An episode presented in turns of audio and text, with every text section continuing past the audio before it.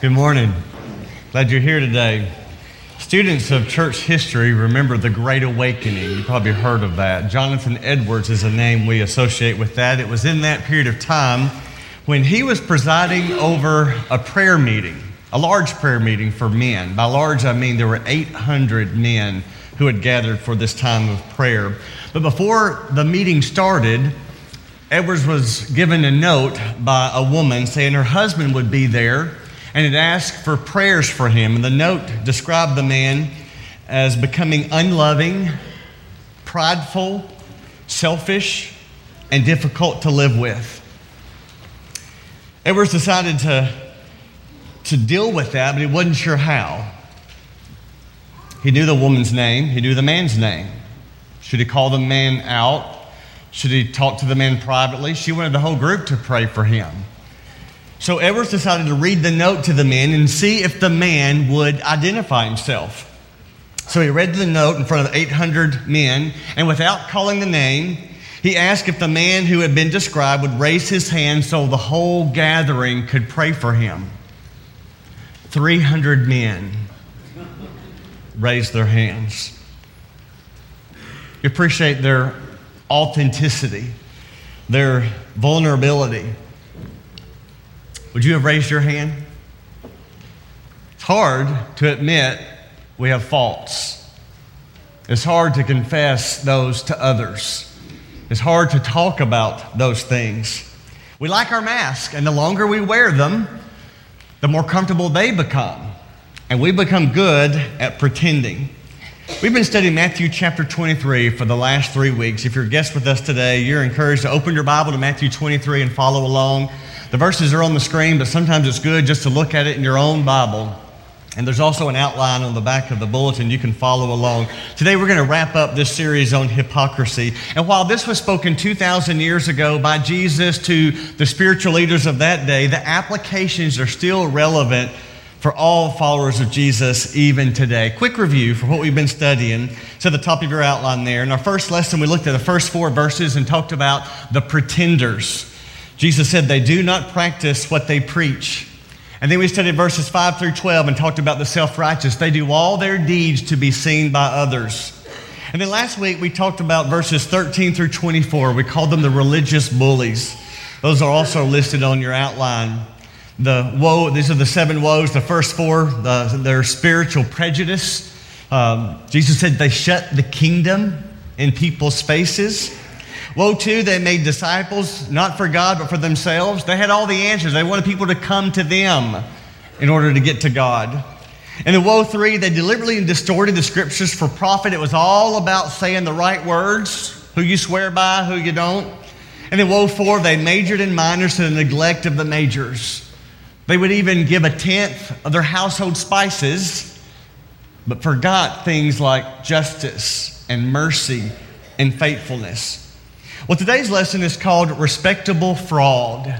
And I want to encourage you to just kind of jump in with us on this lesson and be a part of the small group Bible studies tonight. If you're not part of a group, uh, grab an elder or minister. We can point you, let you come to one of ours, or join the group that meets here in the building. But I want to ask the question what is a respectable fraud? What is a respectable fraud? I'm talking about an individual who's gained respect, but not by being real, but by deceiving themselves and others. You've seen it, I think we've all seen it. I would even say the longer you've been at church, maybe the better we become at this. After you've been in church for a while, after enough time passes, you realize that confessing your sins to one another is one of those things we don't really feel like we have to do. You don't have to admit a shortcoming. And if you do, you keep it quite generic, sort of benign, just something that's kind of simple and on the surface.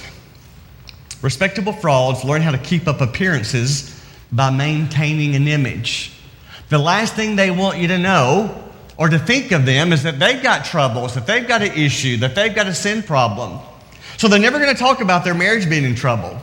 They're never going to talk about having financial struggles. They're not going to talk about how uh, being a parent sometimes is overwhelming. For sure, they're never going to mention anything about a mental illness kind of struggle. If they're a young mother, she's not going to say anything about being depressed those early days. If you're a man, they're not going to tell a Christian brother, there's this lady at work that keeps catching my eye, and I'm just not sure what to do about it. See, all these are just examples of how over the years we learn to keep things hidden. And in hypocrisy, we need to be real about this. It's not just in church, it's just people. It's everywhere. It's in politics, it's on the job, but it's also at church. In fact, it may be where hypocrisy plays out the worst. So let's look at the fifth woe. Woe number five. And again, thanks to Terry Northcutt for his summations of these. They're so good, and I'm continuing to use those. Woe number five their devotion was outward only. Their devotion was outward only. Look at Matthew 23, verse 25 to 26. Woe to you, scribes and Pharisees, hypocrites, for you clean the outside of the cup and the plate, but inside are full of greed and self indulgence. You blind Pharisee, first clean the inside of the cup and the plate, that the outside also may be cleaned. Want you notice two words he shares here because they're so important. The word used for greed means plundering or pillaging, extortion. And when he talks about self indulgence there, the basic meaning of the word there, a lack of self control or, or just unrestrained self gratification. Or to put it in our words, it was all about me. That's what he's saying about these people. And this condemnation of the religious leaders was necessary. But I think we might, we might need the same even today. Because the same thing can still happen to us, even preachers. Preachers can start out, they want to do great things to build the kingdom of God, but after they get started, it's all about their kingdom and their following and their name. And they lose the focus. I like how the message paraphrases Matthew 7, verses 15 and 16. I put this on the screen. Be wary of false preachers who smile a lot, dripping with practiced sincerity. Chances are they're out to rip you off some way or another. Don't be impressed with charisma, look for character. Who, who preachers are is the main thing, not what they say. What Jesus is saying here in Matthew 23 is keep things in perspective. First, clean the outside of the dish, and then get on the inside. Get, get all of them. Start on the inside. Quick question How many of you, when you go to a restaurant, don't raise your hand, but when you go to a restaurant or any kind of food establishment, you look for the health inspection grade? You know who you are. Now point to them. Yeah. Uh, there are some people, that's what you do. You notice that.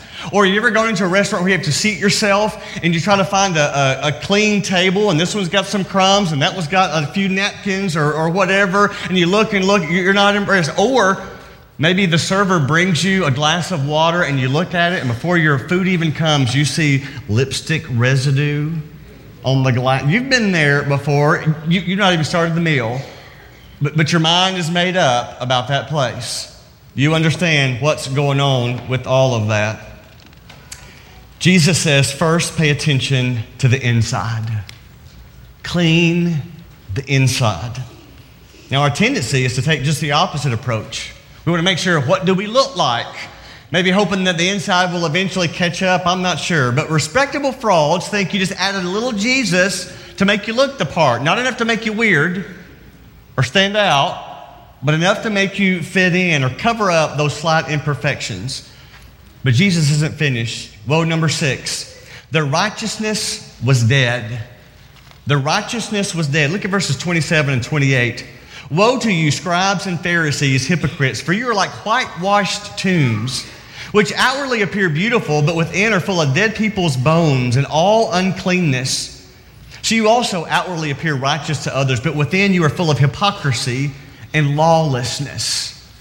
Well, I was trying to understand what he was saying here, and I looked it up. Jesus did not say whitewashed, because I looked up the origin of that word was not until the 16th, 17th century. But the idea was alive and well in Jesus' time. The rich would make the tombs look better by putting this plaster, this decorative plaster on the walls.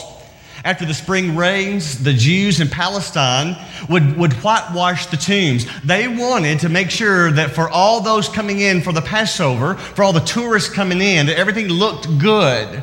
And so this is something they would do every time. So the term whitewash, as we think of it, is a great translation because that's exactly what's going on. And everybody knew exactly what Jesus meant when he made this description. Whitewashed tombs, spectacular, eye catching. It looked good, but on the inside, it's death. That's what it's covering up. So, for the respectable fraud, it's a facade, it's a mask, it's all for show. And you ask those close to the person, and they'll tell you so. You talk with their family. You ask their children, you interview their coworkers, you speak with their neighbors, and they'll tell you, oh, it's a different story than you know. You'll hear statements like, well, he's fine as long as he's not drinking, or she's fine as long as she gets her way, or she acts nice at church, but when, when, when she gets home, she constantly yells and, and tears us down. Publicly, they've got it all together, but you should see them when it's just them at home. Look at verse 28 again. So you outwardly, you also outwardly appear righteous to others, but within are full of hypocrisy and lawlessness. Jesus says when you're two faced, when you're hypocritical, double minded, whatever the word is you want to use there, it's like what is inside of you is dead. That's the contrast here. You're full of dead people's bones and uncleanness. You ever been driving down the road on like a hot summer day and you smell something dead?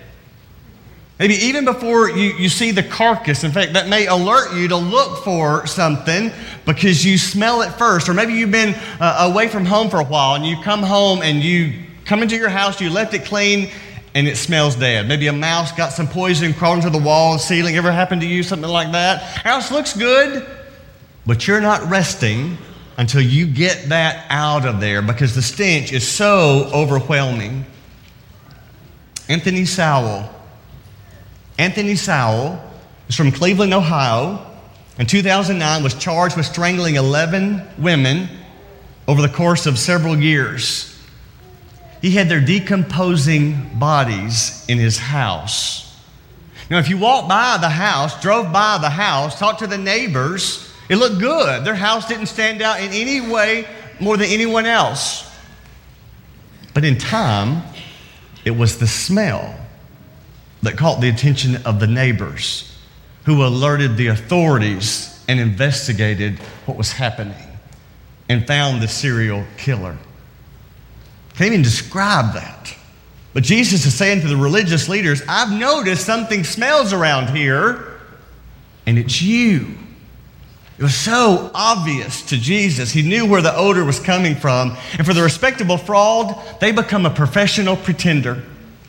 Have you seen the commercials for Febreze? They use the phrase nose blind. Talk about Jimmy Socks. You know, the room is full of socks. He's become nose blind. He doesn't smell it. There's one for cars, and talks about this car. It becomes a dog, smells like the dog, and but the owner, she doesn't smell it. She's become nose blind. That's what we're talking about here, being nose blind. These religious leaders were hiding behind their mask, but everybody else smelled the stink. Look at the last one, number seven.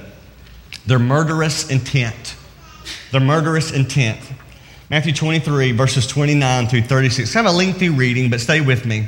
Woe to you, scribes and Pharisees, hypocrites! For you build the tombs of the prophets and decorate the monuments of the righteous, saying, If we had lived in the days of our fathers, we would not have taken part with them in shedding of the blood of the prophets.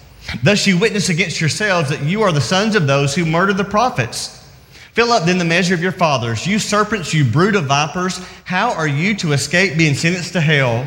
Therefore, I send you prophets and wise men and scribes, and some of whom will you will kill and crucify, and some you will flog in your synagogues and persecute from town to town, so that on you may come all the righteous blood shed on earth, from the blood of the righteous Abel to the blood of Zechariah, the son of Barachiah, whom you murdered between the sanctuary and the altar. Truly, I say to you, all these things will come upon this generation. The scribes and the Pharisees had erected these beautiful tombs, monuments to the prophets of old, and boasted that they would not have killed them. But what is so bizarre is that they're very guilty of the thing that they're saying they're not doing. Jesus told them that you're just like your forefathers here. And Jesus was right. He's talking to the ones who had rejected John the Baptist and he's beheaded, and now they're plotting for a way to kill the true Messiah all the while boasting about these monuments that they had erected. Jesus said he'd send them even more men of God, prophets, teachers, and they would do the same thing to them. Jesus uses two names there, Abel and Zechariah. You and I might read that and go, well, there's A to Z. And actually, that is true. You've got the first Christian martyr in the Old Testament all the way to the last mentioned in that statement. You know, it's rare that Jesus in his teaching is just so blunt, you know, so in your face, so, so condemning in his statements, but he is here and he's got a right to do so. You serpents, you brood of vipers, how are you to escape being sentenced to hell? Because they had not yet admitted their guilt. They're still hiding behind the mask. You know, for anyone who's familiar with addiction, you know the first step is admitting that you have a problem.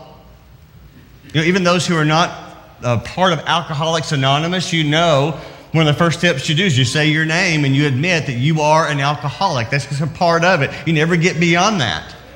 For those of us who are not addicted to alcohol or drugs, we may be tempted to put ourselves maybe on a spiritual higher plane because we don't have that problem. But think about this from a spiritual perspective. Which sin is worse? Being addicted to a substance or being addicted to self righteousness? Any sin will cause you to be separated from God.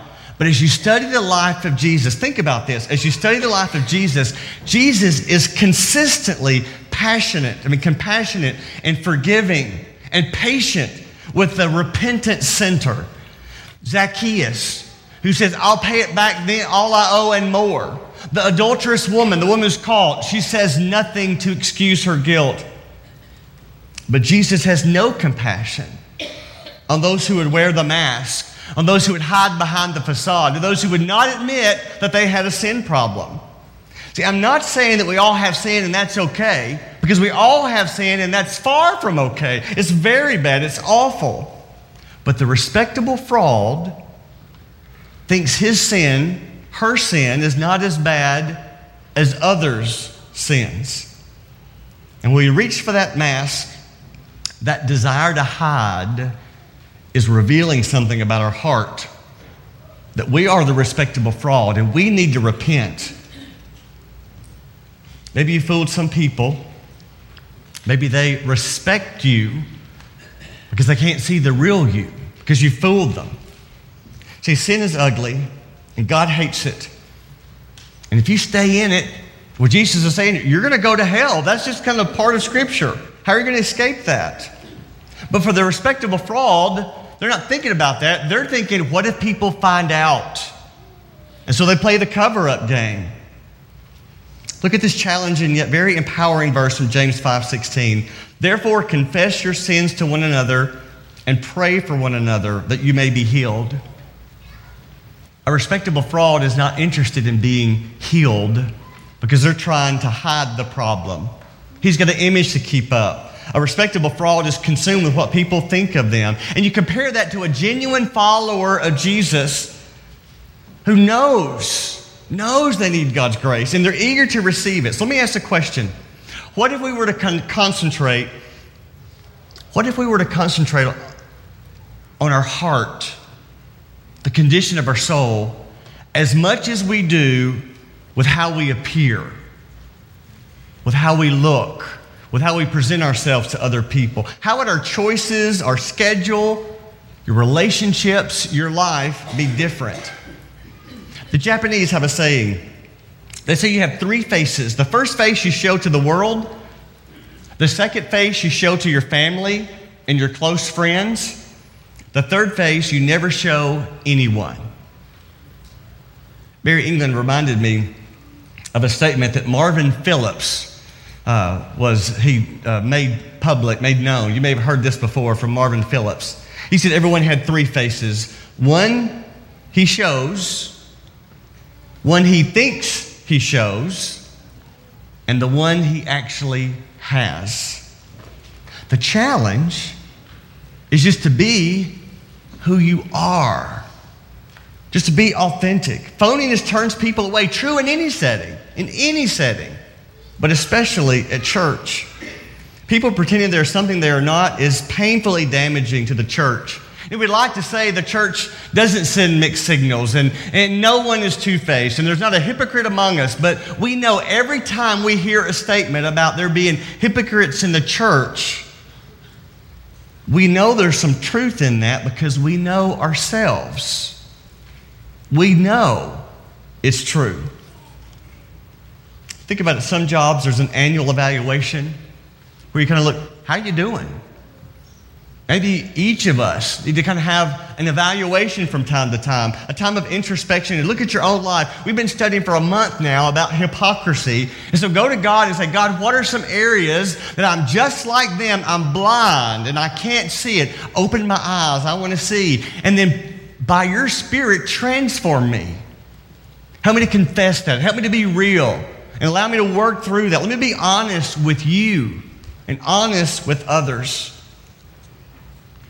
Well, here's another question Why do we even think we can fool people? Why do we even go that route?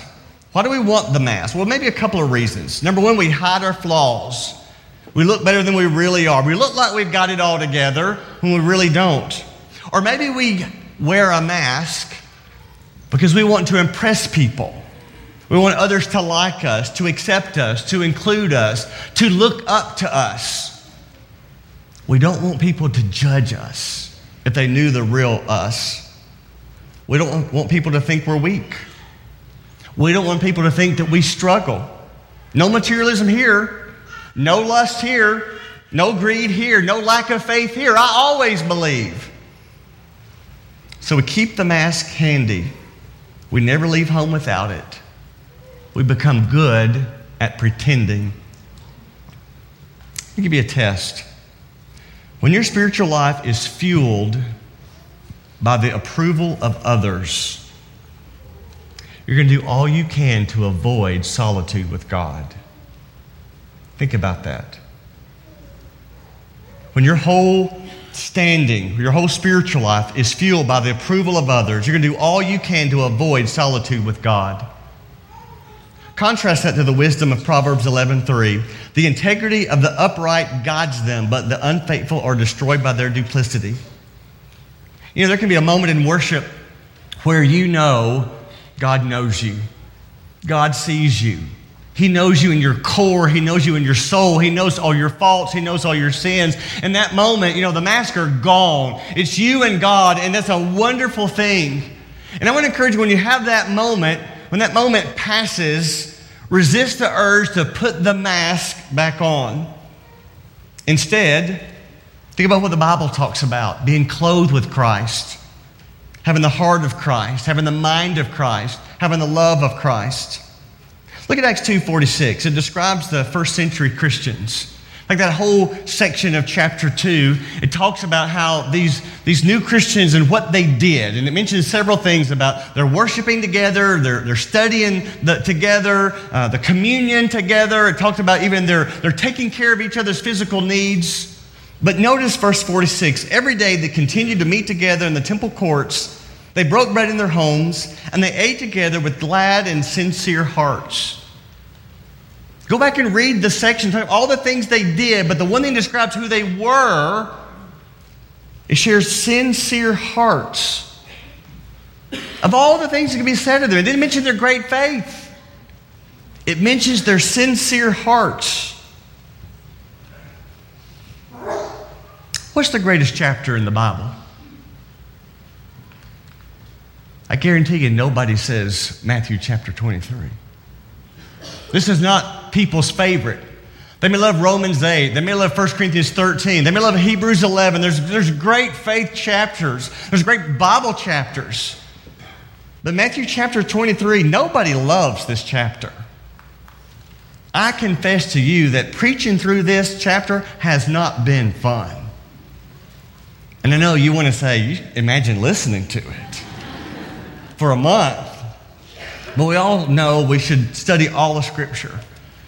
But notice how the chapter ends. It's important to remember the setting. Jesus has been calling out the Pharisees, the religious leaders, publicly condemning them for their double standards, their hypocrisy, their pretending. But as he concludes this barrage, something happens. And I think if we were there, if we could hear his words, we would have noticed a change of tone. Maybe he would have slowed down, maybe there would have been a pause. He dearly loves these people, even these people that he's condemning. He loves them. And his passion turns to pity, even sadness. Look at verse 37. Oh, Jerusalem, Jerusalem, the city that kills the prophets and stones those who were sent to it. How often would I have gathered your children together as the hen gathers her brood under her wings, and you were not willing? See, your house is left to you desolate.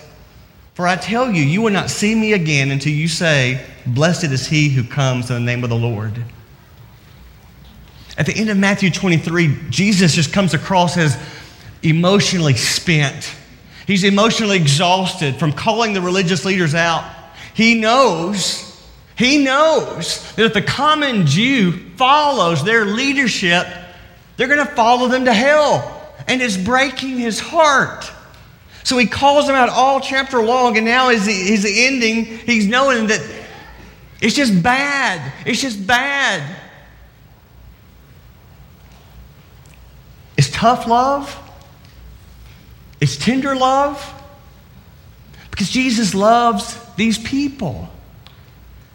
He knows his days are numbered. He is about to say to God, Father, forgive them. They don't know what they're doing. He was about to die for them. So, how do you summarize Matthew 23? I think if, if, Jesus would just put it into one word, one, one sentence, just a short phrase, just be real. Just be real. Maybe it's impossible to eliminate all hypocrisy from every one of us for all time, but shouldn't we try? Shouldn't we move toward that? The last blank on your outline, and put it on the screen. We need to understand spiritual authenticity is not being yourself, it's dying to self. And that's the difference. Look at Galatians 2, verse 20. I have been crucified with Christ. It is no longer I who live, but Christ who lives in me. Paul wrote that to say, this is what it means this is what it looks like. This is being real. It's not being yourself, it's living for Him. I want us to share this verse together. Let's read this verse in unison, shall we? Good and loud. I have been crucified with Christ. It is no longer I who live, but Christ who lives in me. See, authenticity is admirable. You respect somebody for not being two faced. But what if who they are is not good? You can be authentically mean. You can be authentically hateful. You can be authentically selfish. Spiritual authenticity is the goal. Our goal is the same goal that Christ had for the religious leaders. It's the same today. Be real. Christ living in you Christ living through you, Christ giving you a new life by His grace, by His power, because of, instead of, in lieu of your weakness. So everything we do points to Him. So when people see you, they're not seeing a hypocrite. What they see you is that you are striving to be a completely committed follower of Jesus. You are pointing to Him. Our invitation is for you to let Him do that for you. Let Him wash you clean, give you a new life, a new creation, so you can be His child, so you can no longer have to hide things. You can be real, you can be genuine. Or if we could just pray for you in any way, with your baptism, prayer, whatever your desire, won't you come as we stand and sing to encourage?